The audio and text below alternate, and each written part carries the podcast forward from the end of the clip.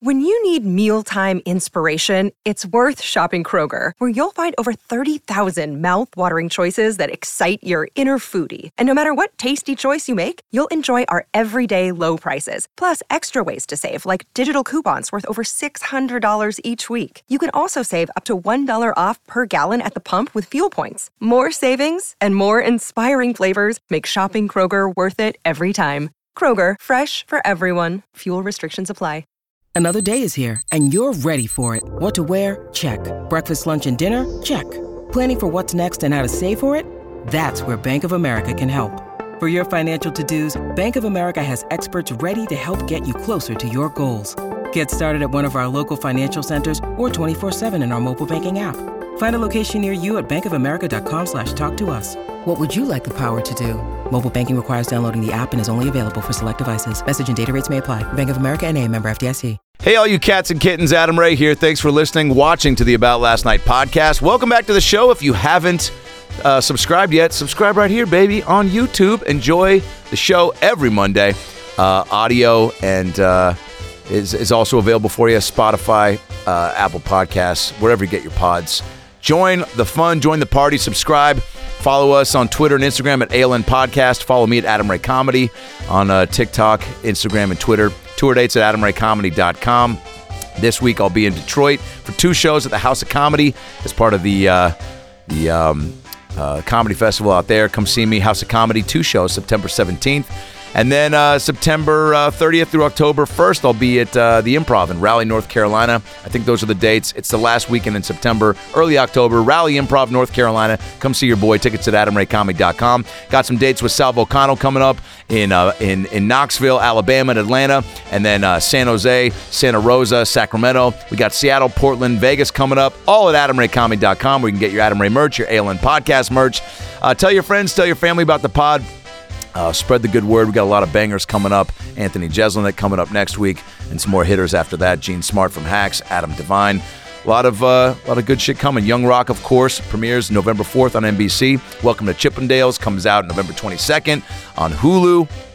Uh, and uh, and working on a comedy special as well. So with all the uh, bullshit out of the way, enjoy this special episode today with uh, a second time ALN guest. She hasn't been on uh, since the Brad Williams days. You know her from Mad TV, her countless stand up specials uh, and late night appearances, and she's just a gangster in the comedy world, has an insane fan base, and she's fucking hilarious. So enjoy the great Anjelah Johnson. Hey, it's Herbert. Mm, and you're listening to the About Last Night podcast, you slippery little son of a bitch. Mm.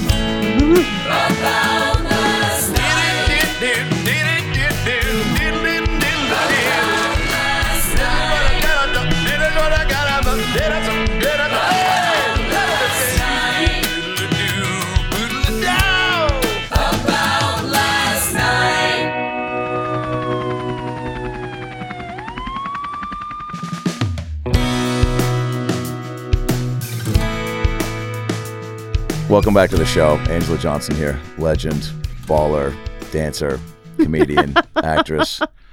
Um, I'd almost say baller uh, first before dancer because you have the swagger of a dancer, and I'd say I noticed that almost uh, instantaneously when I first met you. I was like, "Oh, you carry yourself like you've been doing this for a fucking while." because I'm a tomboy. So I, I Yeah, you are.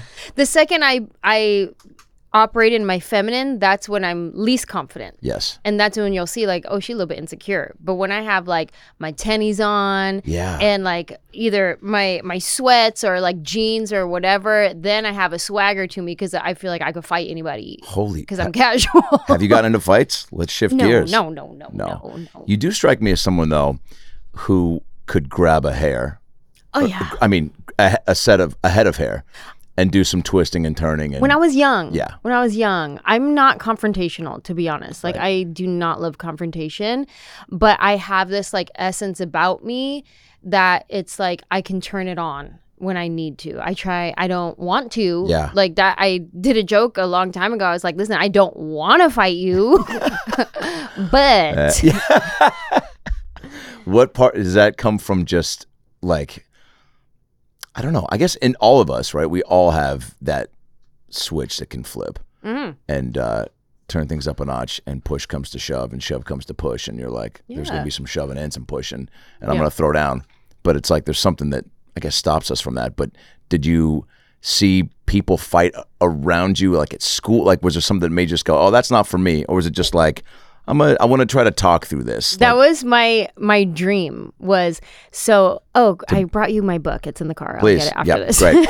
but my we'll book talk all about it. is called uh, Who Do I Think I Am? Stories of Chola Wishes and Caviar Dreams because I wanted to be a Chola. I wanted to be in a gang. I wanted to get in fights and like all of that kind of stuff.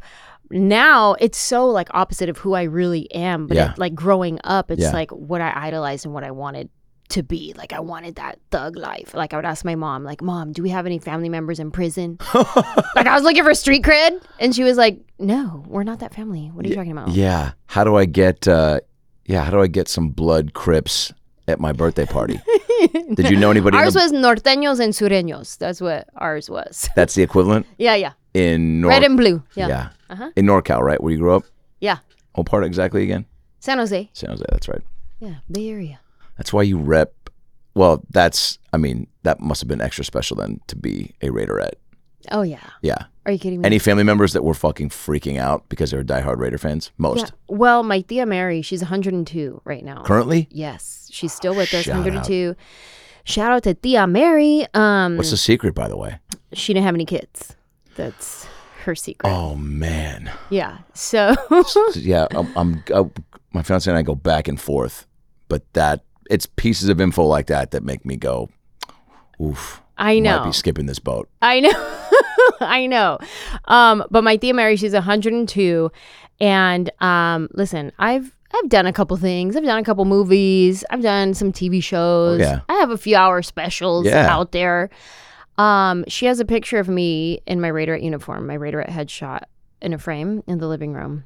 And anytime anybody comes to the house, whether it's uh, the cable guy, uh, the mailman, any kind of vendor of some sort coming to the house to do any kind of service, she always shows them my picture and she says, This is my niece. She was a Raiderette. Oh, Skip all the movies or anything. her most prized Just, yeah. moment and highlight Raiderette. of your life. hmm There it is. Uh, the book is uh, I'm about three audio chapters deep. Oh, thank you for It's- even listening at all. Fuck yeah, and I'm gonna finish it. I I don't think I've read an actual book in quite some time. Yeah. once audiobooks became the thing. And also, it's just like, I don't know, to get to hear it in your voice, Right, right. I feel like is the way to do it. You know what I'm saying? Because, like, I don't know, there's just so much. It's the same way when sometimes, I don't know if you get deep in a text exchange and you're like, God, there's no tone, there's no, I can't, Uh-huh. like, a smiley face or an emoji just not doing it. I need to, I need to hear it to really communicate. We should and pick up the phone again, is what you're saying? I guess. we should start doing some- phone calls again. But we all have some people. I am that like, person, I just need to text. I am that person. I am the phone call person. Yeah. That like I I do surprise FaceTimes. Like I'm that jerk. Like I'm the one who. What's the percentage just of pickups? Um it's pretty good Yeah. actually. Although I did surprise FaceTime somebody today and he did not answer and I was like, okay, that was give or I didn't know if that one was gonna work or not.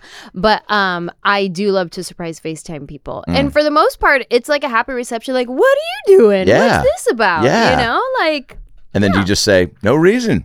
How you doing?" How and then they're you? like, ah, I miss you. I don't know what to say. Yeah. Why can't we text about this and then move on with our lives? Um, you uh, you have a really great. Uh, I mean, obviously, delivery, cadence, all that. the sound of your voice is easy to listen to, which I feel like helps a lot, especially with almost eight hours of the book. Right? Thank you. Audio. Because if you read some of my TikTok comments, they will say the opposite about my voice. Fuck that. I know. TikTok audience is like, I don't know. The, as much as TikTok has to offer, there's like, I feel like the audience, the, the trolls, the Yelpers, the people Oh, yeah. that really want to, yeah.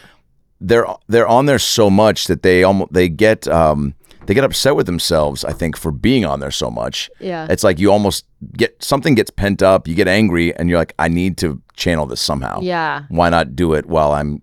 But I'm not. I don't want to get off TikTok. But Yeah, I'm definitely yeah. angry now Yeah. from knowing that I've spent four to eight hours on this app.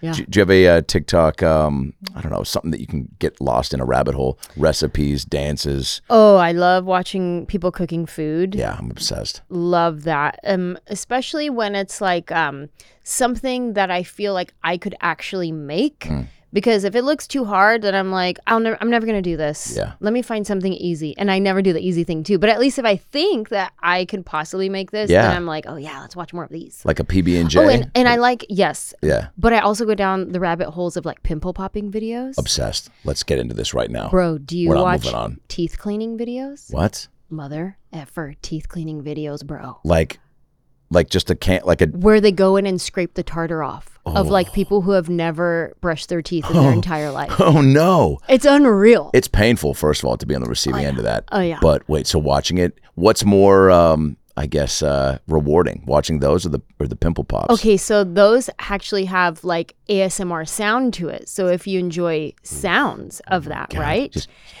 yeah, you, that and okay, here's going, another one. this one's kind of gross. You don't hear the people thank God. Um, but okay, this one's kind of gross. But I'm gonna just admit it because we're talking about Yes. it. Um, ingrown toenails, Dear God. pedicures. Oh, It's gross, but I can't stop watching them. Because why?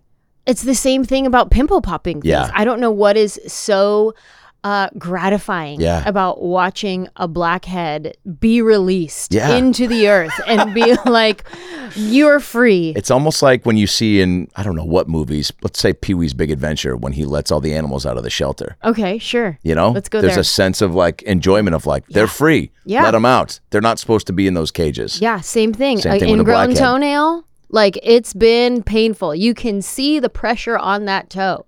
And then they use these tools that it's so smooth the way they cut the toenail. Wow. It's like really cool. Have you had And yourself? disgusting, of course. Um, and maybe this is a spoiler, but is there a chapter? I, I, I like how thorough you have gotten thus far in the book, just about what made you funny. What I really resonated with was, and I'm going to forget the teacher that that uh, told you you were going to be on SNL one day. Mm-hmm. Just, I think every comedian has some professor, teacher, faculty member that was like, "Hey, I'm not like I'm recognizing that you got something. Yeah. There's a time and a place, or Yeah. fucking the teacher that goes, "Let me find a way for you to do this more in Yeah. class because it's awesome and I want to encourage it." Yeah. And then I think we all had teachers, and more often than not, they were just like, "Stop being fucking annoying Yeah. and and distracting." Yeah. Um, that's uh, that was really cool to hear that, and and uh, because I feel like that, I think that's the case more than not. But I just from talking to people about uh, that time in their life and developing their comedic sensibility, a lot have told me that they didn't have any that kind of pulled them aside and that were like, "Oh, fucking, you got there's something uh, that you should really hone here." I mean, there's that as well as like there's great to have somebody um support you Yeah. in like who you are. But then there's also like I didn't know that I was funny. Like I didn't know like my dad is funny, my sibling like we're all like we're just a funny family, Yeah. you know? And so I was just like being my personality and I think I I did it didn't strike me that I am um different than some people. Yes. Like I was just like operating. It's fair to me. say that, right? A comedian, you're different. I guess, right? Every, yeah, in a good way. Yeah, yeah. So I, I didn't know. And then to like have somebody be like, oh yeah, go do this in Mr. Rourke's class. Oh, do this. Like Miss Samora was just like my cheerleader and almost like my hype man. Like, oh mm. yeah, yeah, go, go do it. And be like, really? Okay. So you had like, your ability to like want to perform or like just be in front of people was never really an issue, and so then you had people kind of like pointing that out to you. I was shy growing yeah. up. Okay. Younger, preschool, like um, my toddler years, very shy growing up. Yeah. My Most first preschoolers year, are shy. I mean, Yeah? sh- I guess, yeah. I don't remember any like big dick energy in preschool. like some kid walking in, just dropping his lunchbox, being like, "I ain't reading today." It's Right. Like, All right. Fuck. Right, right. Clayton's on one. Not Clayton. Yeah. Um, I think my first year cheerleading, I was eight years old, and I was Whoa. so shy as a cheerleader. I wouldn't look up from the ground. I wouldn't smile or anything. I was very shy. And then the next year, it was just like I came out of my shell. She's a performer now. Wow. Yeah. That's so crazy to even think that there was a time when you're like had stage fright. Oh yeah. Because now, I mean, and we were talking about this before we uh, start recording, but I was asking if you still love Right. stand up as I think that's the challenge too of like finding ways to not only just keep it fresh for yourself, but Yeah. still. I mean, you've been doing these massive theater tours now for a while, which I'm very jealous of, and I'm like, how could you not that not be awesome every time. But I'm sure just like any job, like you see these bands that are.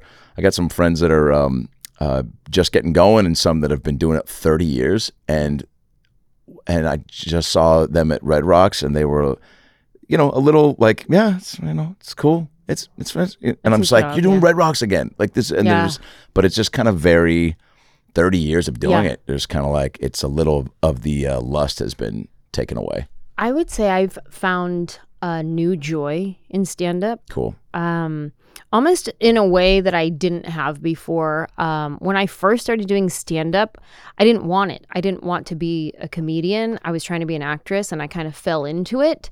So it was it wasn't something that I was like chasing hardcore. Um, when things took off for me, I enjoyed it and I had fun, but I felt like in the first like five years, I had this love hate relationship with it because I wanted to be an actress, but I couldn't book anything. Right. like no i wanted to be an actress. Nobody else wanted me to be an actress. You know what i mean? So it was like okay well stand up is working. Let me keep doing this then. And it wasn't until i don't know after that after at least 5 years in that i started really owning the fact that i was a comedian and and enjoying it but i would enjoy it with anxiety you know and with um uh a lot of anxiety uh but i feel like recently, this most recent tour, I've probably had the most fun that I've ever had doing stand up. And I think it has a lot to do with taking a big long break of 2020, Yeah. um, realigning what do I want with my life? Where do I want to put my energy? You know, because in our industry, we can get caught up in that hustle, that grind of like, like everybody, okay, he's being a director, maybe I should be a director. Okay, this person's doing a podcast, maybe I should do a podcast. They have a YouTube channel, I should do a YouTube channel. And then we start like pouring ourselves into all these different things that may not be for you, but it's just we see what other people are doing and we're like, oh, okay, maybe I should be doing that. And we start putting our energy next thing you know you're like depleted of energy and the the one thing or the few things that you're actually supposed to be giving yourself to you only have minimal bits of yourself to give because you're wasting Whoa, energy Yeah. in in all these other things that aren't for you. It's like you have this garden that everyone has their own garden of their own dreams their own career and everything and you start watering weeds that are not necessary and you start watering this. So i feel like for me 2020 when uh it was like taking my hands off the garden and not watering anything, letting all the weeds die, let everything in there die that was not meant to be for me. And whatever was left standing, I was like, okay, that's for me, that's for me, that's for me. That's what I'm going to pour myself into. That's what I really want. That's what really speaks to my heart. That's what really brings me joy to participate in. Wow. Too deep. No, I just feel like we should end the podcast on that. Thank you so much. yeah, thanks for being here. Um, wait, have that takes a lot to get to a place to where you're, um, I don't know, looking through that set of goggles and being confident enough to go, I'm gonna just like chill out and and not and take the the your foot off the gas basically, which Oh, is what we're conditioned to do after a while. You're like, I want to work hard to get busy, and then my mom tells me all the time, she's like, "Did you sleep? Did you blah blah?" And I'm just like, I didn't work hard to get to a place now to where I'm busier to then slow down. Like if anything, it's just more now, and I just hopefully get better at finding time to decompress or whatever, and just take you know care of yourself. But uh, It's so important. which is a challenge. Yeah, how do you do that? How do you self? So what's crazy is um before the pandemic, I had actually planned on taking a sabbatical for 2020. So I had no dates on the books for 2020 where a lot of people had to cancel tours. Like there was a lot of of tours that were canceled, projects that were canceled. I had nothing on my books because I knew I needed to take a break because I was running on fumes. Yeah, I was creating still, but I was creating out of um like uh not not joy, not because I'm a creative person. I Mm. was creating out of like survival mode. necessity. Yeah, Exactly. I'm creating because I'm, I'm trying to keep up with the Joneses. I'm, Yes. I'm instead of creating because I'm just a creative person. So I needed to really just stop and take a break, realign myself with God, with my own heart, what I wanted. I just I needed to pause. Yeah. And so I had planned to take a break. And in January of that year, 2020, uh, January and February, I doubted that decision so hard. yeah. I was like, oh no, what did I do? I messed up. It felt like I had taken myself out of the algorithm of life. Yeah. And I was like, oh no. Whoa, that's Everybody's going to forget about me. Yeah. I'm going to take a whole year off there and be like, who, what happened to her? When I come back, there's everybody's going to be, there's somebody Hey, new. sorry. there's yeah, like, we got another Anjelah Johnson. exactly. Sorry. We already, we moved on. We, I, they're going to forget about me. Like all this like doubt of like, you were a coward. That's why you took a break. Not because you needed it, just because you were a coward. Like, look at your friends. They're still hustling. Look at all this person. Like, look at Eliza. She's crushing it. I'm sure she's tired too. Look at Yeah. Joe. He's, he's tired too, but they're still crushing it. Like, you were just a coward. Like, I start really just going in on myself. And I was like, oh do this just internally or do this in the mirror like out loud? Uh, how internally and to my husband Yeah, as yeah, well, and course. just like crying and being like, "What did I do? Yeah. Like, I I thought I needed this break, maybe I didn't," and trying to come to terms with that. And I remember in that time too, I was like, "Okay, well, I'll just make the best of it, whatever it is." And the next thing you know, COVID happened, and everybody ended up taking a break.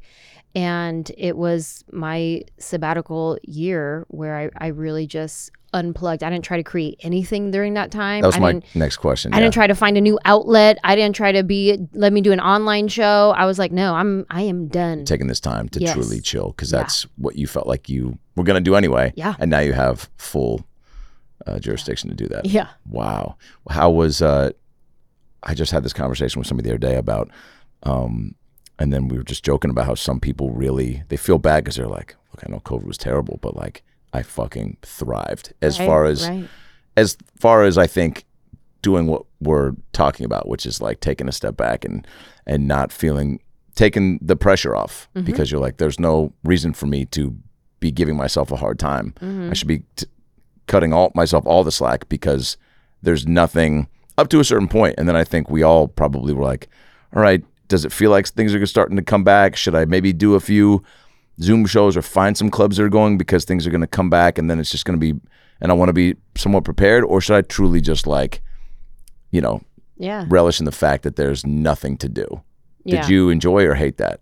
enjoyed it? Yeah. Every bit Could of do, it. yeah, I know. Like minus what was happening in the world because Yes. it was like people were Of course, dying you left take that and out of the right, and there's all of like uh, Black Lives Matters, like all the things that was really starting to happen during that time. It- there were some really dark times, but for me personally, there was a lot of rest that was happening and rejuvenation. Um, I mean, my husband and I started doing TikTok dance videos Yeah. and just like being silly. We were Did you guys like reconnect more? Did you find that? yeah, yeah. yeah, it was great. We we were cooking, and I never cook. Like we're cooking recipes. I built a garden in my backyard. We started gardening. I was like, who? I was a hippie. I started doing meditation and like yoga every day. Like Oh I, I was really You like a routine. I did, and Yeah. I enjoyed it. I got to enjoy my house for the first time ever. I had been living there for five years, but I was on tour the whole time. So it was the first time I was like, I have a balcony. I should put furniture out here. I finally put furniture on my balcony that I would then use every night that I never, ever went on my balcony before. What did you do on the balcony? I did my meditation. Look at I the stars. Did, oh yes, look at the city, look at the lights, everything. To have my glass of wine, just relax, just enjoy. So you, uh, that was my next question. I didn't know um, if you had cocktails from time to time and what your drink of choice. Yeah, you like to throw down. yeah, I don't think we've truly partied like at a Yeah. comedy club or at a.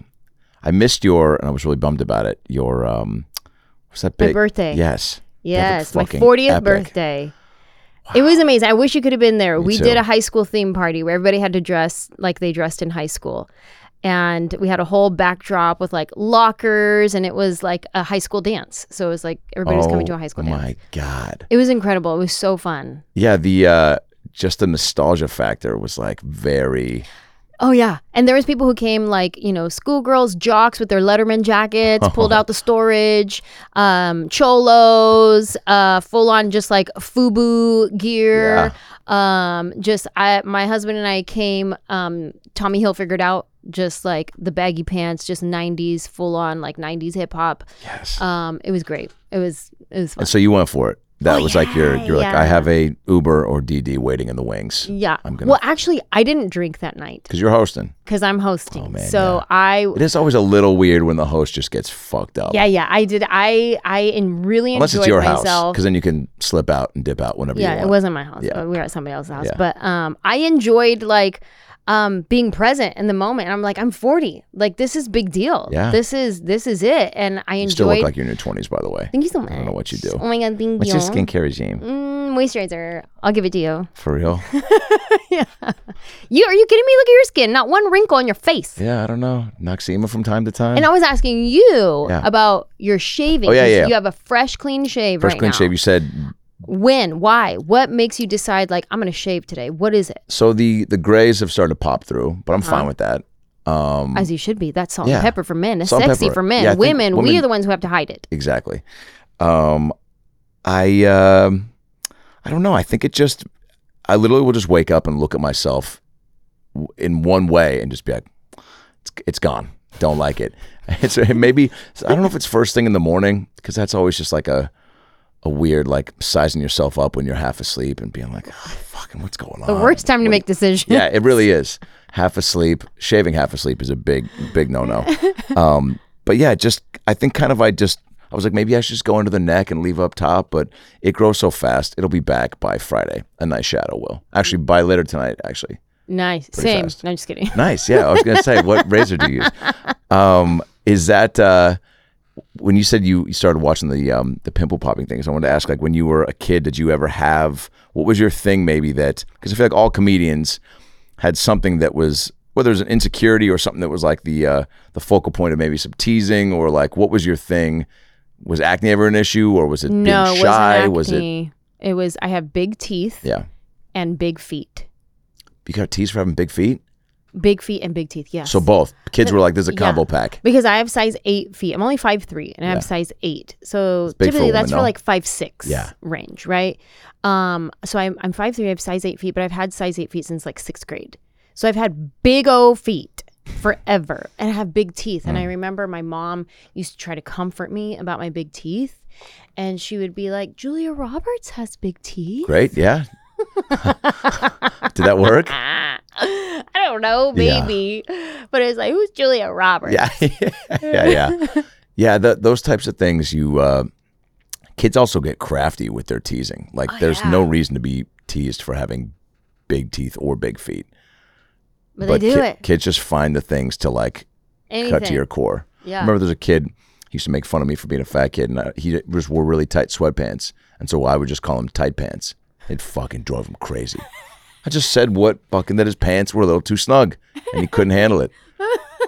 But it was just like the I don't know. Maybe it was just calling out what was uh, what was happening. Would you find yourself, um, you know, uh, with comebacks? Would you kind of uh, Um, so I wasn't real good at like comebacks, but I was I had a temper. I Okay. would say I'm gonna fight you is what it was. Gotcha. I rarely would ever fight, but I would talk real tough. Right. Real, real tough game. But I was very athletic.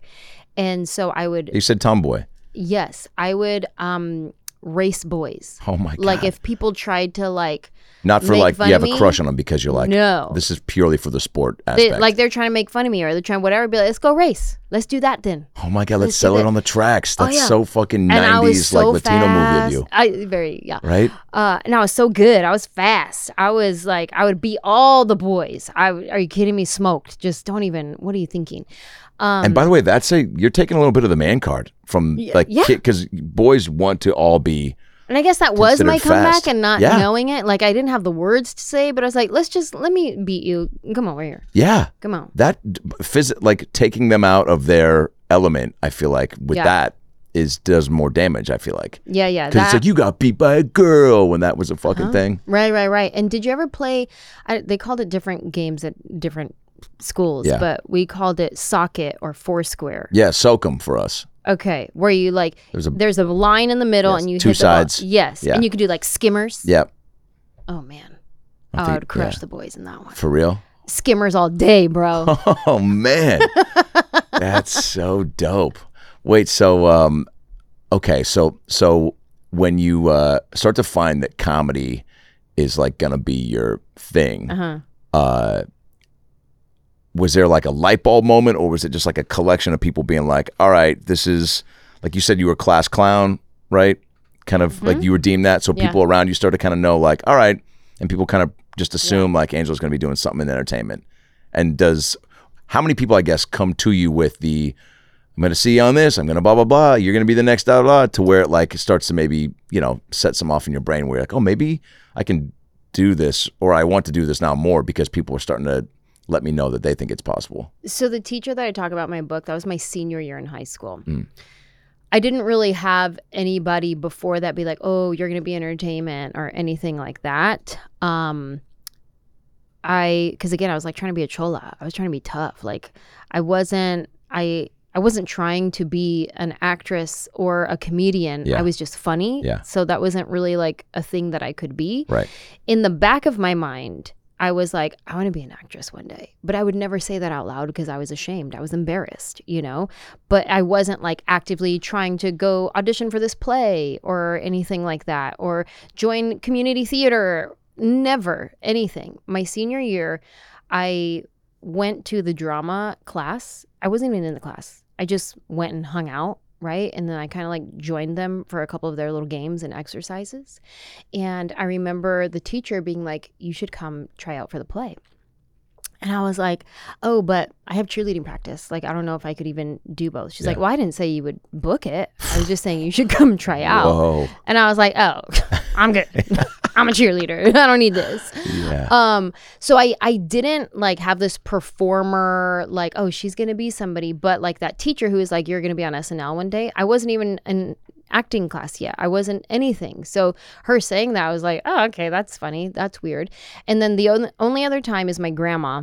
Uh, before she passed away, I think I was maybe 19 or 18. I don't know. I was out of high school, but I hadn't done anything Yeah. yet and she used to watch her telenovelas, her Mexican game shows, where it's just like loud colors, shows noises, are like phenomenal. yeah. So she would watch those all the time, and she would be in her her little rocking chair, pulled up real close to the TV, and she would like lean forward and just like watch her shows.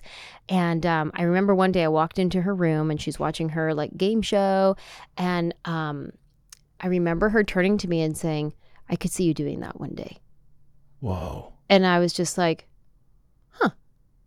Okay. She meant like acting on one of the tele, Like, not yeah. like winning a dishwasher on a game Right, show. right, right. Yeah. yeah. like being on TV. Wow. And I, I remember being like, huh, okay.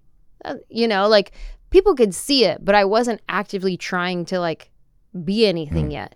And it wasn't until um, I was in junior college and I had a friend who I ran into and she was like, hey, guess what? I'm a cheerleader for the Oakland Raiders. You should come try out.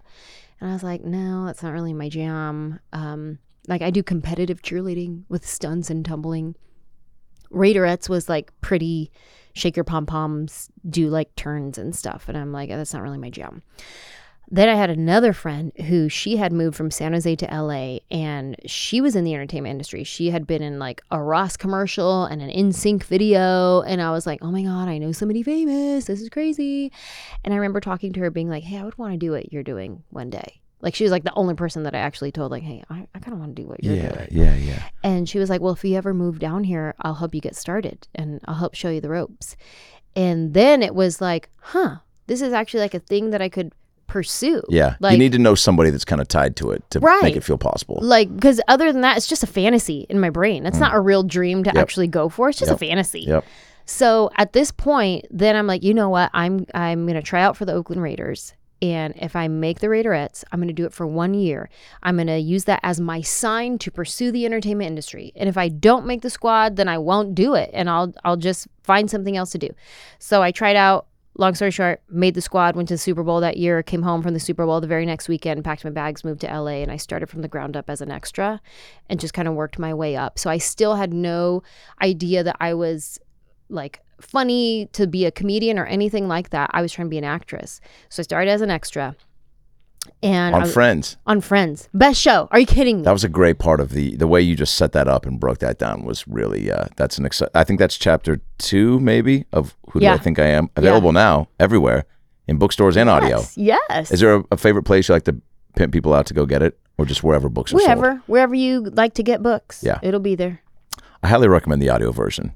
Thank you. Yeah. Thank you. I worked really hard on that. Hours, I'm was a assuming. lot of hours. I have many questions about that. But wait, so tell me the Friends extra thing was like your holy shit! Oh, Like man. I'm on a set. You're on the biggest show, arguably of all time, Uh-huh. uh, Yep. and in its prime, right? Yep. I mean- Seasons 9 and 10. Wow. So I moved to LA and my friend, this also from the book, but I'll give you just a recap story of it. My friend who was like, I'll help you get started, she kept her word and she told me what to do and had me go sign up um, to be an extra at Central Casting. I don't know if did you ever be an extra? Oh yes, Okay. yes. So you know it's how it a is. world and a half Oh yeah. where there are legends. oh yeah. There are people that have been lifers. Yeah. That are just like, you think Julia Roberts has big teeth? Yeah. I used to work with uh, I don't know if you heard of uh, Cate Blanchett, like, and they're just like, like yeah, I was on, uh, I was in Tombstone, and they're they were in these movies. They weren't just working on set; they were in. Uh-huh. Yeah. They speak like these guys. They know when the craft Uh-huh. service, like the good cheese, is coming out. Like they're fucking like, you know what I'm saying? They hold court. Kids go to them, and they're just like, yeah, that's a fucking. It's why there was a sh- Ricky Gervais show about those people because Yeah. it's such a. Some of them, you know, just come and go, and you're like, all right, this is just a gig, and then Mm-hmm. some just get stuck in it, and they're like, I'm gonna be Yeah. king of the castle in this world. Yeah. It's a whole world. It's a whole world. so she sent me to the slaughter. She was like, Yeah, go to Central. Casting. Cattle. and go sign up. And there's going to be a line of people out the door ready to sign up to be an extra. But I don't want you to wait in line. Just go to the front window, ask for a guy named Sam, give him your Raiderette headshot and a tray of cookies, and tell him you're new to town and you want to be an extra. Give him a tray of cookies. yeah.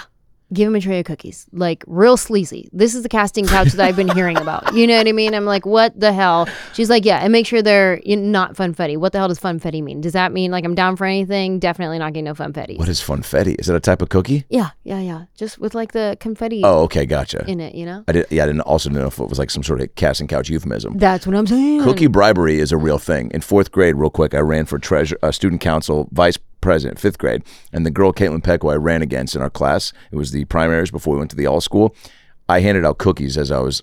Caitlin gave her speech, and I just go, "Well, that was a great speech, Caitlin, and we appreciate uh, everything that you've put together." and then I so opened, much. I opened fucking Keebler Elves cookies, the M and M's one, and I walked around to everyone's desk, and I go, "Now, uh, there's a lot going on this year." Enjoy your cookie. Uh, there's a lot going on this year that we all, and I just went around one one cookie in front of each person, and my buddies were all laughing. I was doing it obviously as like a goof, but also as a clear like, oh, I'm fucking winning this thing. Yeah. And I won. And Caitlin threw a big fit and goes, "You guys just voted for Adam just because he gave you cookies," and nobody really disputed that. But I didn't fucking care. Yeah. Watch and learn, Caitlin. Very Trumpy of me.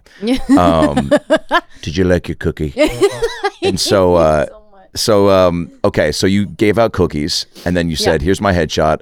Yeah. Wide eyed, were you just so pumped? You had that fucking to town look, I'm sure, Oh right? yeah. Well, so here's the thing. This meet is Matt LeBlanc? fresh off the Super Bowl. The Raiders were just in the Super Bowl. Whoa. I Oh, so you're coming from doing cool shit. oh, I was just off the Super Bowl, right? A few, few weeks ago was just the Super Bowl. So I go to this place, Central Casting. I knock on the window. I'm like, yeah, I'm here for Sam. She's like, okay, he'll be right out. And I have my sleazy cookies, like everybody knows, like I'm like whoring myself out with these cookies. Here comes this guy walking from the back office. He comes out and he's wearing a Raiders hat. And he's like, hey, I'm Sam. What's up? And I'm like, oh, this is for you. And I give him my Raiderette headshot. And he's like, Raiders? No way, you're a Raiderette. Oh my And he starts talking Super Bowl stuff. I'm like, yeah, I was just there. Like all the things. And he's like, all right, I'm going to get you signed up. Don't even worry about it. He calls me like two days later and he's like, hey, you want to be an extra on Friends? And I was like, on Friends? You mean like my favorite show of all time? It is. Current number one show on television? Yeah, yeah, yeah. Yeah, I want to do that. Thank you. And that was my first job. And still to this day, probably my favorite job I've ever had. No way. Oh, by far. Hey, it's Kaley Cuoco for Priceline. Ready to go to your happy place for a happy price? Well, why didn't you say so? Just download the Priceline app right now and save up to 60% on hotels. So, whether it's Cousin Kevin's Kazoo concert in Kansas City, go Kevin, or Becky's Bachelorette Bash in Bermuda, you never have to miss a trip ever again. So, download the Priceline app today. Your savings are waiting. Go to your happy place for a happy price. Go to your happy price, Priceline.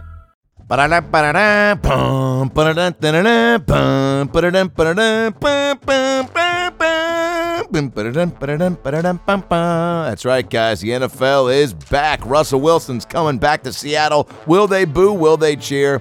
Will they throw Ciara album covers at his dick? The NFL's opening week was action packed. And guess what? Ooh, it's just getting started.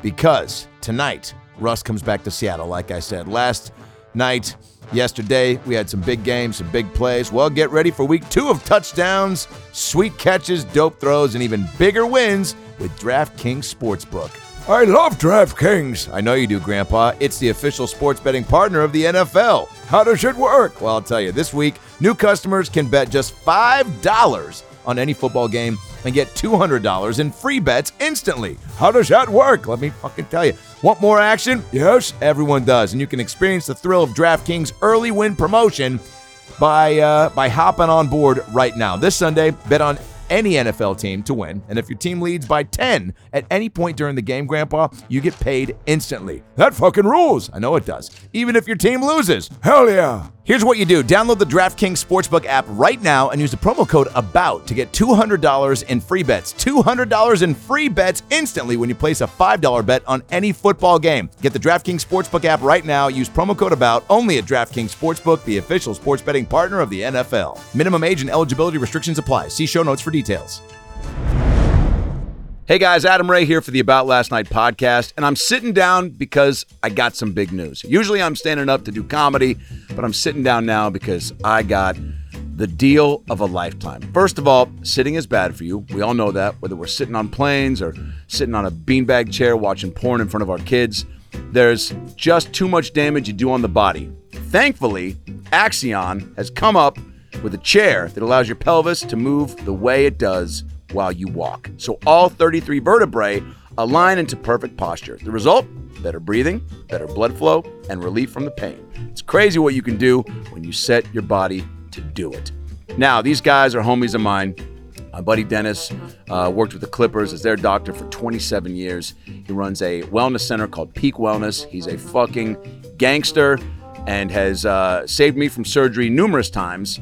Uh, I actually met Justin Bieber at his place, um, and uh, and I was in my boxers getting cupping done, and Bieber and I locked eyes, and I was like, "This is how we were supposed to meet." And Bieber smiled, and I never saw him again.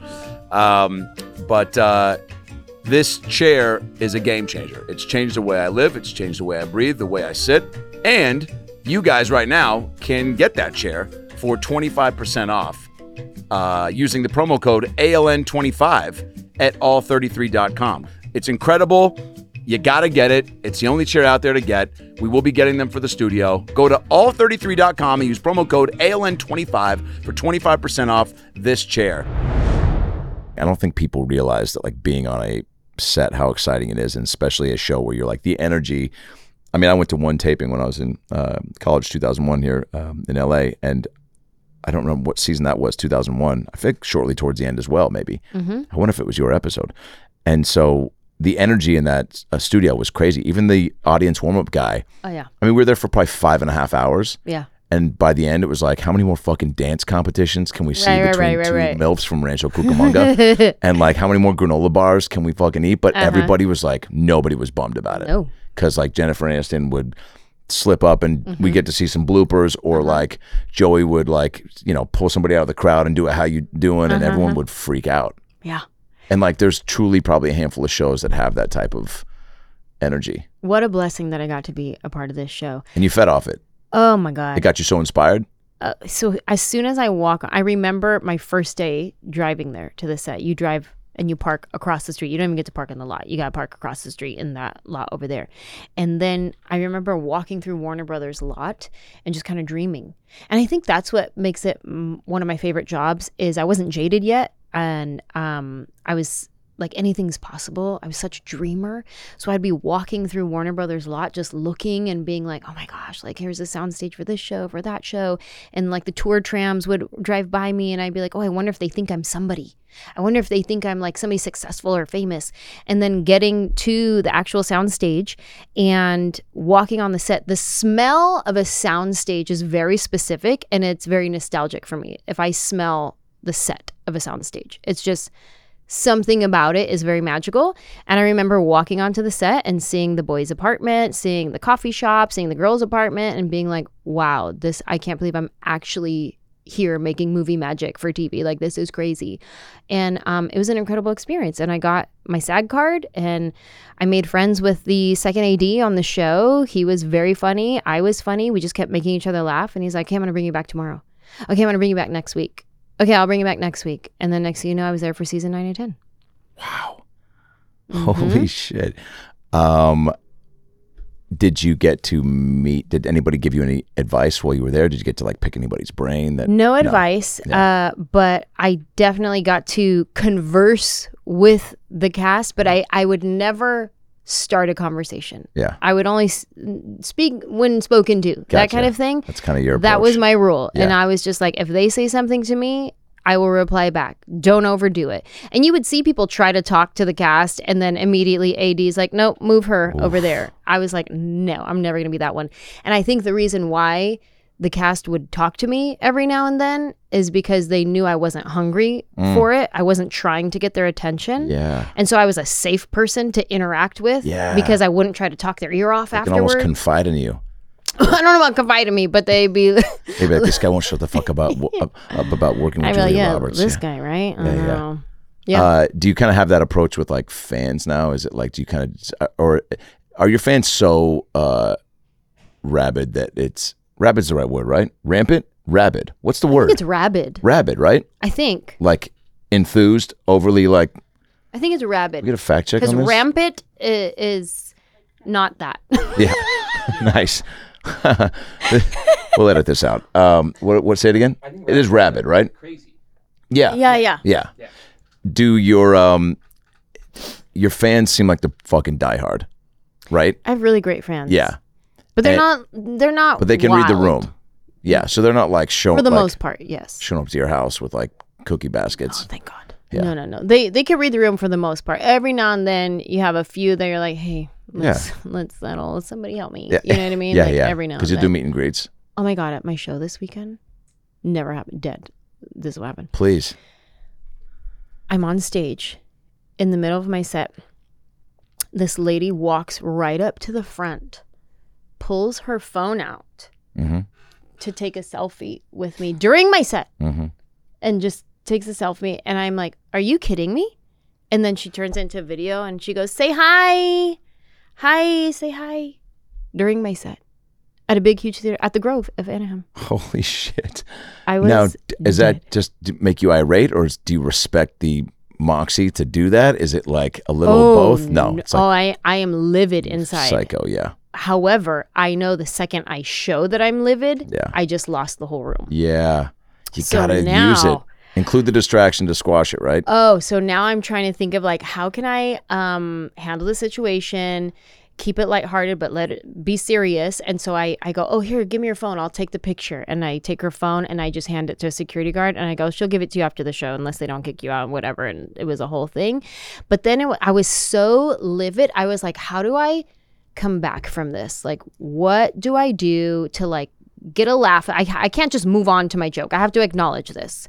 And which you're so good at crowd work. You're so good at improvising. You're so good at like all the things that like happen in the moment you have something so quick. For me, I'm like, like I said, words are not my my my strength. Like I mm. can't go race the lady outside right now. You know what I mean? Let's take it to the track, woman. Right. So I'm like, okay. Should though. here here what am i going to say and i i just I, I made fun of a guy that i made fun of earlier and i was like i would expect that from him but not from her and then it was it was just a real quick laugh that everybody got what i was saying and then i just moved on from there because i was like i don't trust myself to keep going because I, I don't know if i'm just going to get angry hearing myself talk about what this woman did let me just move on Wow. Fucking people. But I guess that's par for the uh, course, right? You create this empire that you have created. who does that though the entitlement Yeah. Well, in the ne- middle of a show there'll be no shortage of people that think that, uh, you know, that the night should be like they want their moment too. She wanted her moment with you, and she fucking got it. Ugh. Who was on the receiving end of that phone that she was FaceTiming? Uh, she was taking a video Oh, she's taking a video. Mm-hmm. Wow, awful But so for the most part, you avoid these types of occurrences at your shows. yeah Yeah. i mean People just come out to laugh. People come out to have a good time. My fa- I get that compliment a lot from clubs and venues. Like you have really great fans. Like they come out, they drink, and they have a good time. Like they don't get wasted.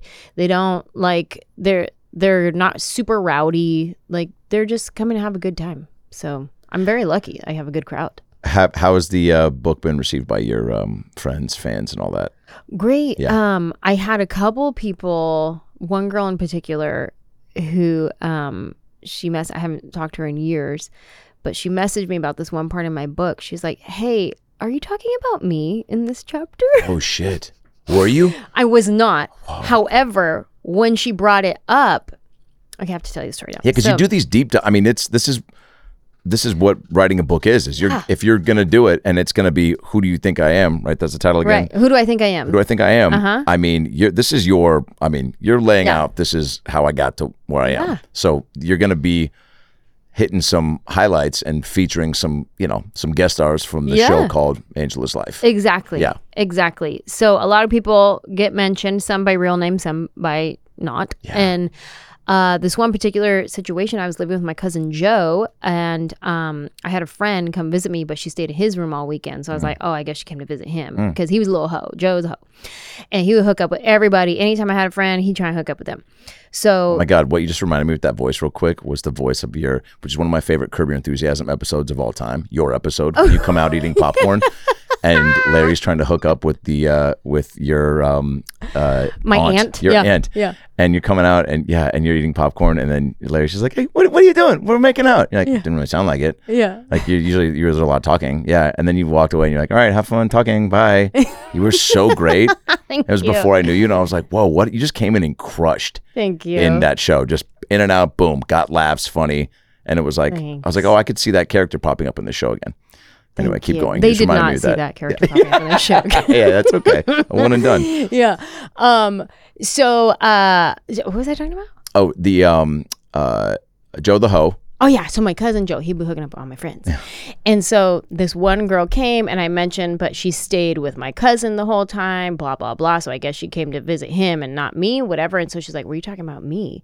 And I actually wasn't. I was talking about a different girl. Okay. And um, but when she started, she's like giving me her side of the story. She's like, he he asked me to stay in his room. This is like twenty over. This is about twenty years now. He asked me to stay in his room. Blah blah blah blah, and giving me like her spiel. And I was like, I'm not even talking about you. Like, Joe did that a lot. Okay, but then I call my cousin Joe, and I'm like. I feel like my memory is playing tricks on me. Am I talking about her? Like I couldn't remember all my stories.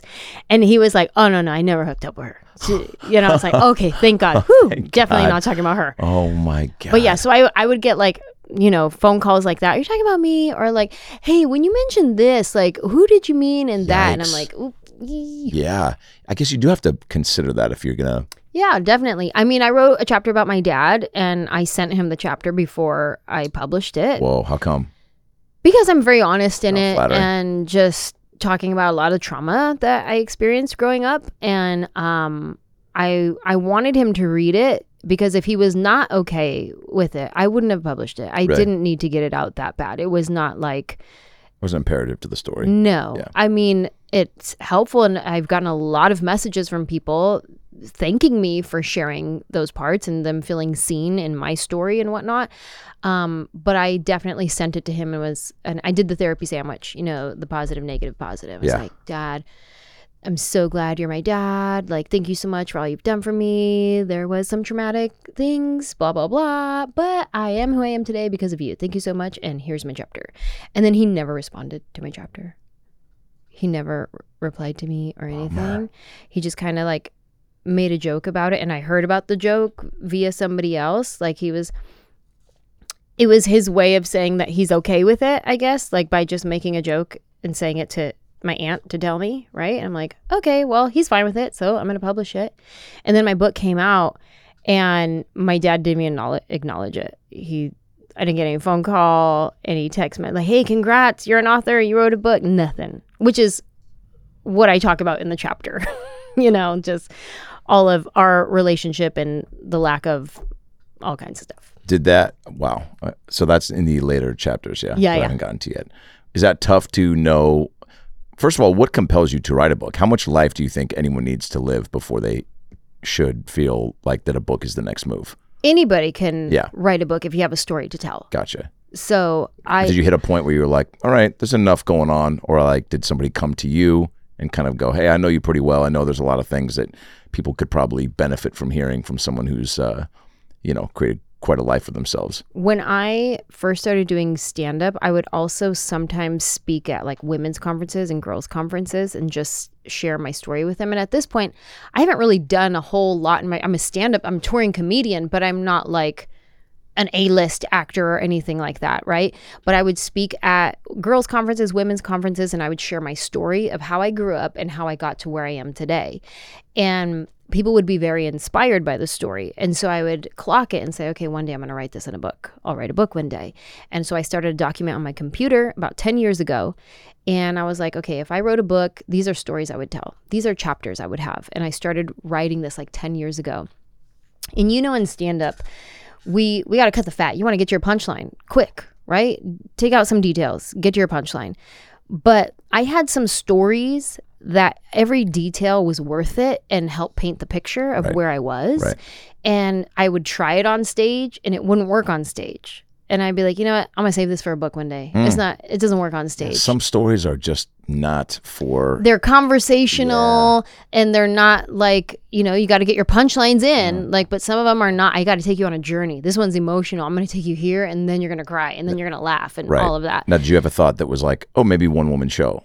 Like, i did yeah, yeah i did i have thought about that and uh, i remember seeing mike tyson's one-man show this shit was a on great. broadway it was fantastic and i after seeing his one-man show i was like I would love to do that one day. And I mean, John Leguizamo as well, fantastic. But something about watching Mike Tyson, I guess it was like, if he could do it, I could do it. Fuck yeah! Did he talk about biting the ear? Was there a ch- point when he was like, oh, "I remember tasting the ear, and I was like, this is probably the ba- this was a ba- this was a bad idea. I should have just talked to him about how I felt about yeah."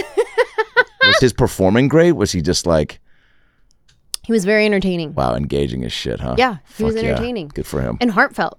It was real. wow. And I think that's what what really inspired me is, is because I know I'm more than just funny, but I'm actually a very deep person Hmm. Yeah. and I I love to have real conversations with people. Anytime I have like a schmoozy surface level conversation because you're networking, you're at an event, I I can't.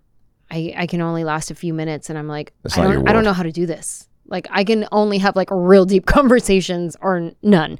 But um so anyways, I remember seeing him and there were like heartfelt moments and I'm like I have heartfelt moments that I want to share on stage, but I can't cuz I do stand-up comedy where I'm supposed to make people laugh, not cry.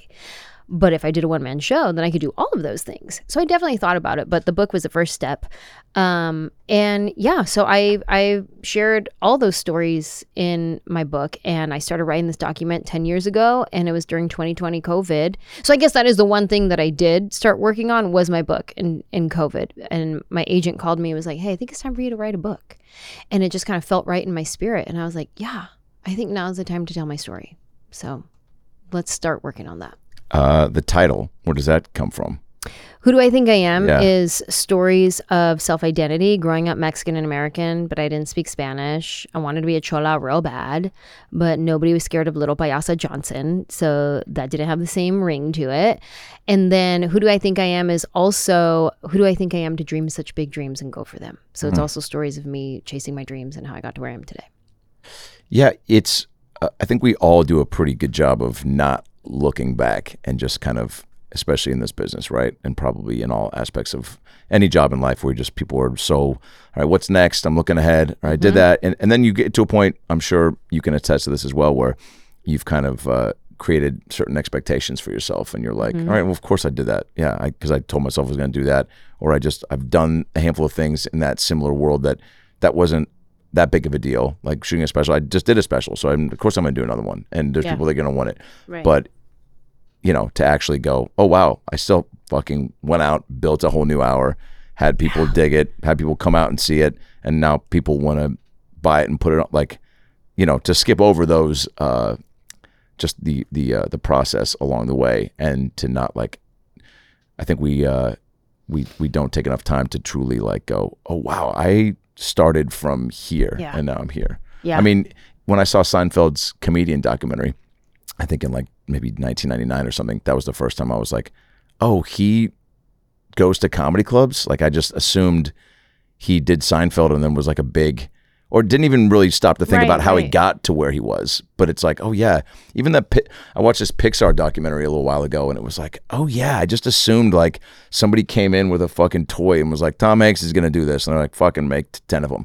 But it was like, no, the Pixar studio, like the whole creation of that was like started from scratch Yeah. and had a lot of ups and downs and Yeah.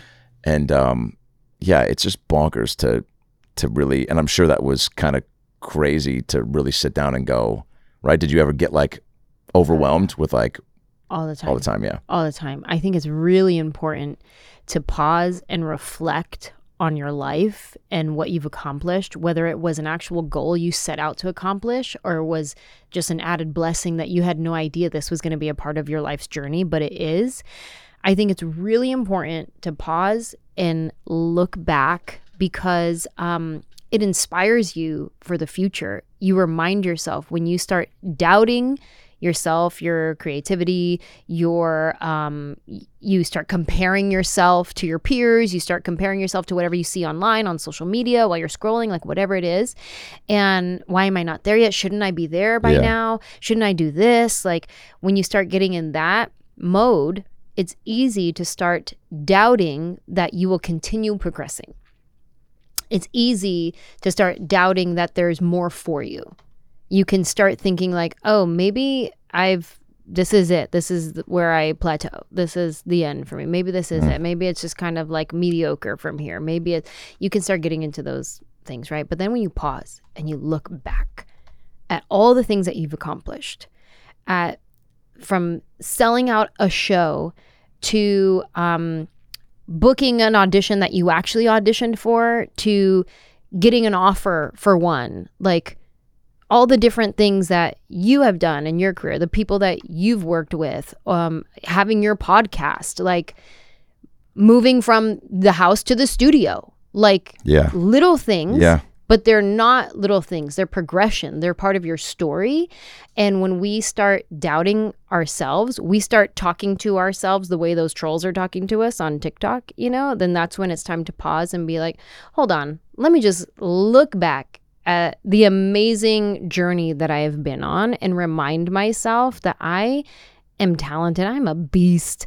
I have so much more to offer. I didn't know I was going to come up with this Bonquiqui character, but Yeah. it did. And then it blew up. I didn't know I was going to write this nail salon joke in a joke writing class at a church, but I did. And it blew up. Had no idea that was going to happen. So I have no idea what tomorrow holds, what a few months from now holds, what next year is going to look like. I can have goals, but I have no idea what's in store. I just have to believe it's going to be amazing. Why wouldn't I? Look at the past. is that in the book all the Bonquiqui uh Yeah. is that a whole chat yeah Yeah, yeah, that is. Yeah. and i know you've um you know told that versions of that story but that i'm i assume that that was going to be in there because i feel like that's a uh a pretty instrumental time in your life Crazy. Uh, did you you did it on the Mad TV reboot that we? Uh-huh. d- yeah. yeah, yeah, yeah. How was that for you to do? Um, There it is. we said it all by not saying anything. um, a little nerve wracking, a little like, um, it had been a lot of years. So I was excited that the character had been received so well. Yeah. but a lot of time had gone by already and it's not like i was like for instance um stuart who had a bunch of sketches Yeah. to go back to i love the one um sketch of stuart when he did this oh i love the one when stuart Right, did this right, i right. had one sketch Yeah. You know what I mean? Like Yeah. people love it, but I wasn't like really like interwoven into the show, into the fabric of Mad TV because at that point I was interwoven into the fabric of YouTube. YouTube is what popped it off. So people didn't even know it was a Mad TV sketch at first. They were just like, "Oh, this is funny." Yeah. So I wish like I had like a tighter relationship with all the people involved and but I was on the show for 4 episodes. Wow. That's it. You wrote the Bonquiqui Yes. sketch, Yeah. and it got on right away. Yeah. So it was right when the writer's strike was happening. And so all the writers like pumping out scripts for like all the actors that they know how to write for. I was brand new to the show. So I was playing like detective number 1 in this sketch and I would have like a you got to earn your stripes when you're new on the show, right? Exactly. Yeah. So um they were very generous and they let us write our own stuff. And so I wrote this Bonquiqui sketch and Based we, on we read it at the round table. Yeah, based so Bonquiqui is a mix of a lot of people I've met throughout my life, but two people in particular. One is a girl I went through a Burger King drive through in Memphis, Tennessee years ago, and she changed my life. Um, and then the the main influence of Bonquiqui is my brother, uh, who at the time was not sober. So he had no filter. He would say whatever he wanted, and it was usually what people were thinking, but would never say out loud. He was oh, that guy. He Whoa, would say it, ahead and of his time. oh, and he would say it in a funny way. cool. Oh, he's making people laugh. Oh, he's hilarious. Yeah. And he's a trendsetter. Like he starts laughing a certain way, then all of his friend circle starts laughing the way he laughs. Whoa. He's he is a he is Bonquiqui. Like that's who she is. She comes up with a new catchphrase, security or whatever, bye, whatever she does.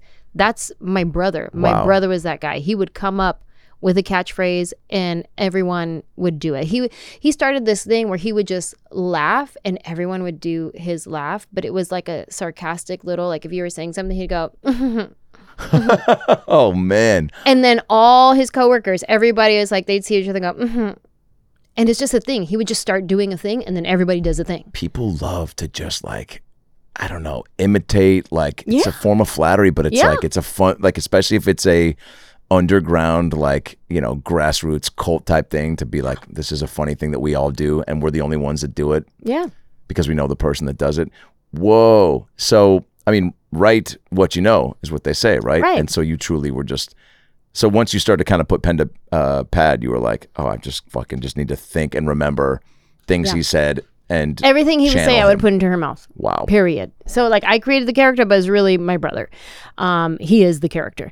Um Sketched as well. and so I wrote the sketch and we we do it at the the table read Yeah. and there's like a whole binder of Yeah. sketches and we're reading through all of them and you cast them so you're like hey can you read this part and can you read this part and you read this part okay great and so you cast them and so we're all sitting around the table and we're reading the parts that we're cast for at the table read and from that they pick which sketch is going to go into the episode and so they picked my sketch to go into the next episode and I was like oh my gosh and um that was like the one sketch that I got to do. And then the writer's strike came and I was done. There was budget cuts, and by budget cuts I mean me. I was done with the show.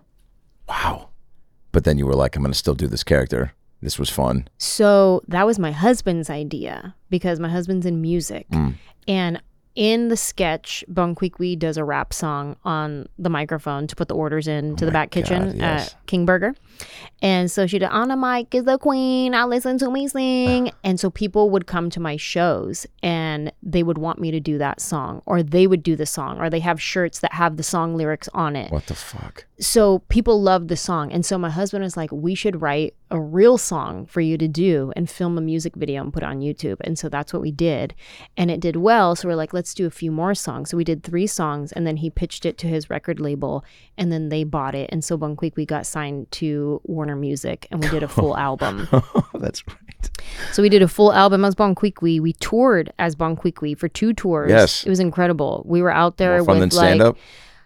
It was It's different. completely different. I got to do both though, because I started the show as myself, as Anjelah, and I would do like 10 minutes, 15 minutes Brilliant. of the hitter jokes. The nail salon, obviously, um, the Raiderette joke, like a, a bunch of jokes that people love, like the Yeah, greatest the hits, right? Wait, was it advertised that they were going to get you too, or was it? So it was um Bonquiqui. It's Anjelah Johnson presents Bonquiqui live Gotcha. in concert, but people don't read what they're buying. And so a lot of people thought they were coming just to a stand up show and they had no idea it was a music show. Oh, whoa. So there was a lot of confusion that we had dealt with on the tour, and I'm sure there was a lot of people disappointed. Like, I thought we were coming to a stand-up show. Like, what is this? Hip hop music, whatever it is. Um, so I started. I did my 15 mi- minutes of my stand-up, and then I would go backstage and I would get into my wardrobe, my hair and makeup, and like all of that.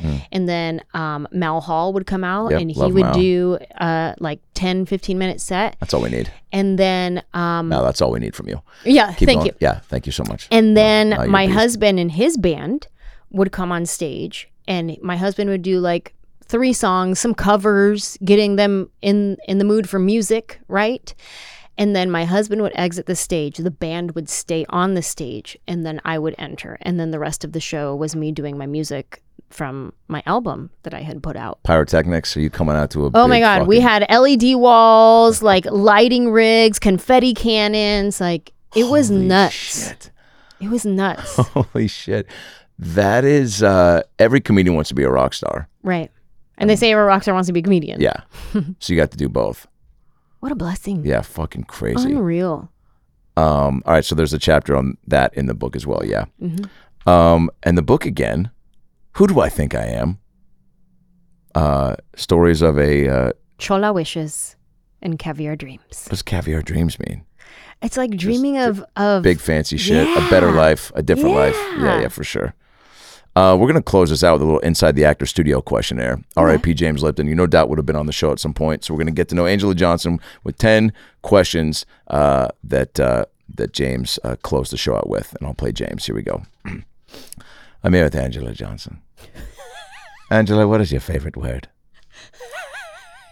Hey, wait, wait, I wasn't ready.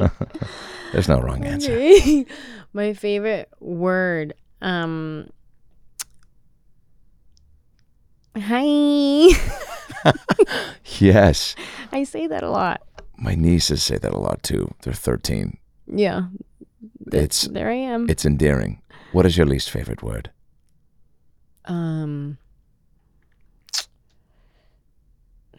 my least favorite word used to be the F word, but then I started saying it and I was like, oh, it Mm. Ooh. actually feels good. a What little bit. happened? You were against it?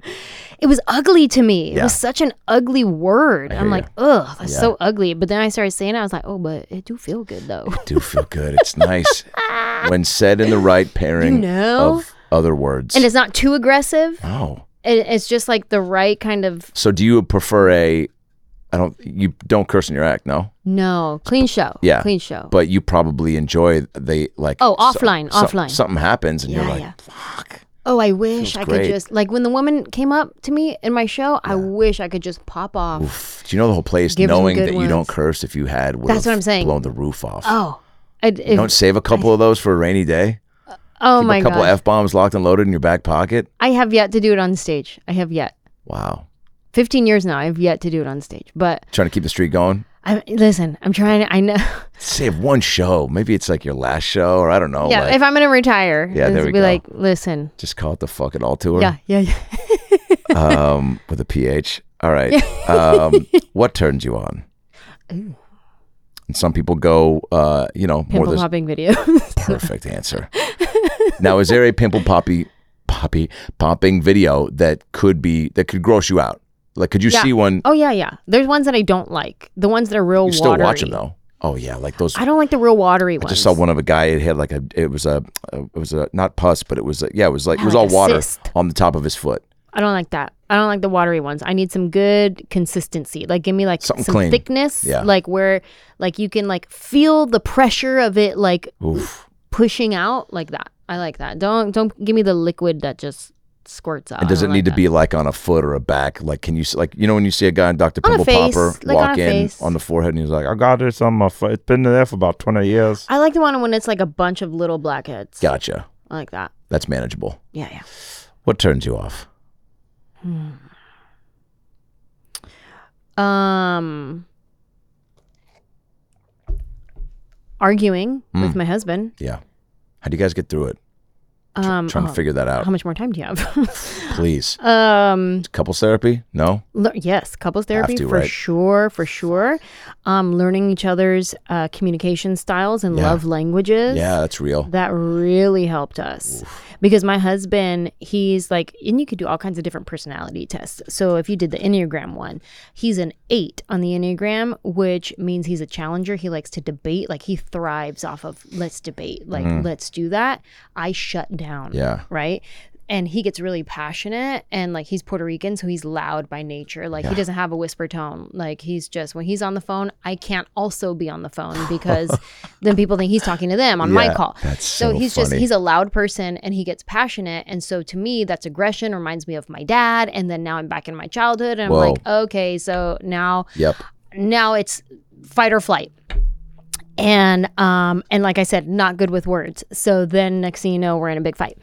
So um we had to learn our communicating styles. I'm a nine so i'm a peacemaker not confrontational and i shut down. Yeah. so we that took us a while to learn. When he gets big i shut down. Because when i would shut down that would make him more upset because he'd be like oh see you don't even care about this conversation see how you're shutting down you don't even care about this conversation and i'm like i literally cannot even Oh man. process this conversation right now. So we had to learn our different styles and kind of like meet in the way in in in the middle, you know, and be like, okay, um you're getting a little your volume's too loud. He's like, I'm not yelling. I I understand that, but your volume's just too loud for me right now. Like I need you to bring it Oh god, do you do that too? right here. Yikes! Yeah, a lot of hand gestures Yeah. is a quick way to set off any man. Any sort of, if you're like to hear to hear, like yeah, oh man, isn't it? even just doing that as a bit right now got me charged up, um, and it wasn't even for me. Is there? uh Isn't it crazy that you can get so heated in a fight to think like we're never coming back from this, and then you do? Oh yeah. Oh yeah. I mean, everyone goes through that oh yeah. like truly bonkers to me that it's like at some point and it's just about figuring out like you said like the love language and how to like like you know we had this fight once and it was just like i was like in my experience like i just need to like let's just stop right now for a little bit and just like truly just stop like i'm gonna you know leave you you know let's just be and like simmer down i think that's Yeah. the move i feel like Yeah. that's the only move right now mm-hmm. um and Otherwise, she- you end up on snapped. yeah. Oh my God. He didn't compliment my bolognese, so I chopped his penis off while he was sleeping. You're like, that's the third time I've seen this episode, but it's a different set of circumstances. What the fuck? Um, Snapped is a yeah, that's a another show that's very addicting. Do you like those crime shows? Are you kidding me? Wow, part two. Love language, crime shows. Whoa. all whether it's network procedural drama or uh docu style like forensic files first 48 like that's my jam So do you ever like lean over to him if you see a certain episode where it's like, and then you know, and that's she just had enough and got rid of his body in the same night that they went and had Mexican food. And do you ever look at him just be like, see, fucking, this is why you gotta like. Do you ever just give a look? Like, this is like this. You know, i feel like he just knows he knows. Yeah. like he's aware sometimes he doesn't like the crime shows but sometimes he'll put it on for me Oh. and he'll be like hey babe wanna like watch one of your crime shows or Whoa, something?" cool. and i feel like uh, he's trying to like study Yeah. too to Yeah. know what i know For sure, he doesn't want to get caught watching it on his Right, own. right, right. right. yeah, that's so funny. Um, wow, I feel like you in a crime. I just started watching Only Murders in the Building. i just finished the finale what are you season one or season Season two? one, probably like three, four episodes deep. I just got I just finished season two finale. Incredible. It's Love that show. Might be getting me into that. Like, look, the Gabby Petito stuff, I couldn't turn away from. Mm, that stuff mm-hmm. is fascinating to me. Also, just, I mean, the amount of uh, laziness on so many authorities' parts to actually figure that out Mm-hmm, still is crazy. Um, but uh, what is it about you gals that have such a fascination about it? About the whole crime world, the podcast, the shows, the murder, like the docs, the forensic stuff, like just I don't know Yeah. exactly, but one thing that I can think of is um there's like a bad thing happening, a bad guy being caught. Gotcha. Like it's the vindication. It's Mm. like this horrible thing happened because when they don't catch it, I hate that episode. Like Yeah. when he's not caught, yeah. I hate that episode. When he actually doesn't get convicted on Law and Order SVU, I'm like, I hate this episode. So stupid. But it's when he did a bad thing and he got caught and he got persecuted. He is just in prison for the next 37 years. And I'm like, okay, God, I feel Yeah. good. Okay, so if you know there's like a happy ending like that. Yeah, I think so. Um okay, um what uh what uh what is your favorite curse word? I guess the F word. We Yeah, we just discussed Wow, that. you're not even gonna give me one, huh? Uh, okay. You don't have to. Do you, want it, do you want it with aggression or like what's the recipe for this one? Like, is it just? I mean, let's put you in a situation. Because now I feel like we're in the the Whitney Whitney Cummings, uh, Miranda, uh, Oh, what's yeah. her name Oh, yeah, in yeah. that clip went viral. Oh, what's your favorite cuss sure. word? And she said the F word. I can't do it. no, no. I'm not gonna do it because now Okay, it's gonna be Okay, like we're great. doing her Okay, episode. great. Um, but you did say you like a good to yourself, enjoy the F word, frustrated. yes. You're in line maybe at uh, a coffee shop. Someone's taking too long. Yeah, you yeah, got yeah. somewhere to be. Uh, We do it. We do, we, we do it to yourself or in your oh head. yeah, yeah, oh yeah, to myself. Yeah. usually. Yeah. Um, to myself. But one that uh, I would say, um, I mean, shit is a good one that I is just all the time Yep. Okay, good. in my mouth. Love that. Shit's Right. a great one. Yeah, yeah, I like that. one. Perfect. What sound or noise do you love? What sound of noise? Sound or noise do you Oh, love? okay. What sound or noise do I love? Um Oh yeah, my sleep sound. I I listen to sleep sound every night to go to sleep. Um and I can't listen to the waves Oof. or a thunderstorm like because I need it to be the same repetition over and over. You can't mix it up. With the wave, sometimes it's a crashing wave, sometimes it's not a crashing wave. And like that now I'm going to wake up because it wasn't a rhythm. So I have to listen to like a blanket sound of rain. Like it's just the same shh and it doesn't change The whole night. Yeah. Whole time. Yeah. Wow. Wow. Mhm. Or the fan. I listen to a fan noise. I have fan on my Yeah. app Yes. and it's just box fan. You couldn't hear like the murmuring of like detectives solving a crime like late night. No, no. I don't like to fall asleep to TV. Yeah. What sound or noise do you hate? um my husband's eating noises. Women hate that. Fuck the chomping. I know. I'm already stuck. Yeah. Unbelievable. Got to control that, fellas. I'm like, bruh. Yeah. Figure it out. You've been eating for 20 to 30 years. Yeah. Time to figure out how to chew properly and in public. Thank you. Yeah. What profession other uh, than your own would you like to attempt? Uh massage therapist. What profession would you not like to do? Uh anything with manual labor. If heaven exists, what would you like to hear God say when you arrive at the pearly gates? Hi. Oh, great answer. Anjelah Johnson. You're a beast. You're Thanks, man. amazing. Thanks for Um, having me. Really pumped to finish the book. I, again, I have not uh, gotten into a book in so long. So thanks for having the audio version and thanks for being fucking interesting. Thank you. Sorry for cursing. Um, It was my favorite one. It's okay. thank you. Um, you're on tour dates, anjelahjohnson.com. Just anjelah.com. Anjelah. A N J E L A H.com. That's easy. Mhm. That must have been fun when you saw that was available. Well, somebody stole it at first and they they tried to get me to pay them a lot of money for it. Damn. And I was like, I'm gonna go ahead and wait the seven years until your contract's up, and then I'm just gonna swoop in and get it. And so that's what I did. Good move. Yeah. Fucking feisty. I love that. Uh, Anjelah.com, and you're on Twitter and Instagram, Anjelah Johnson. Johnson.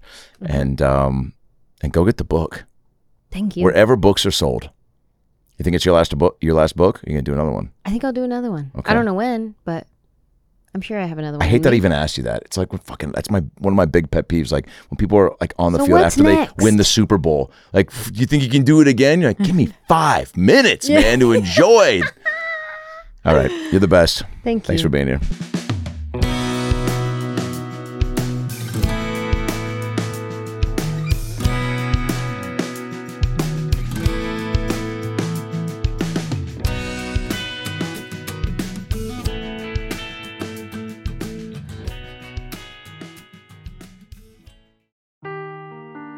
Seeking the truth never gets old. Introducing June's Journey, the free to play mobile game that will immerse you in a thrilling murder mystery.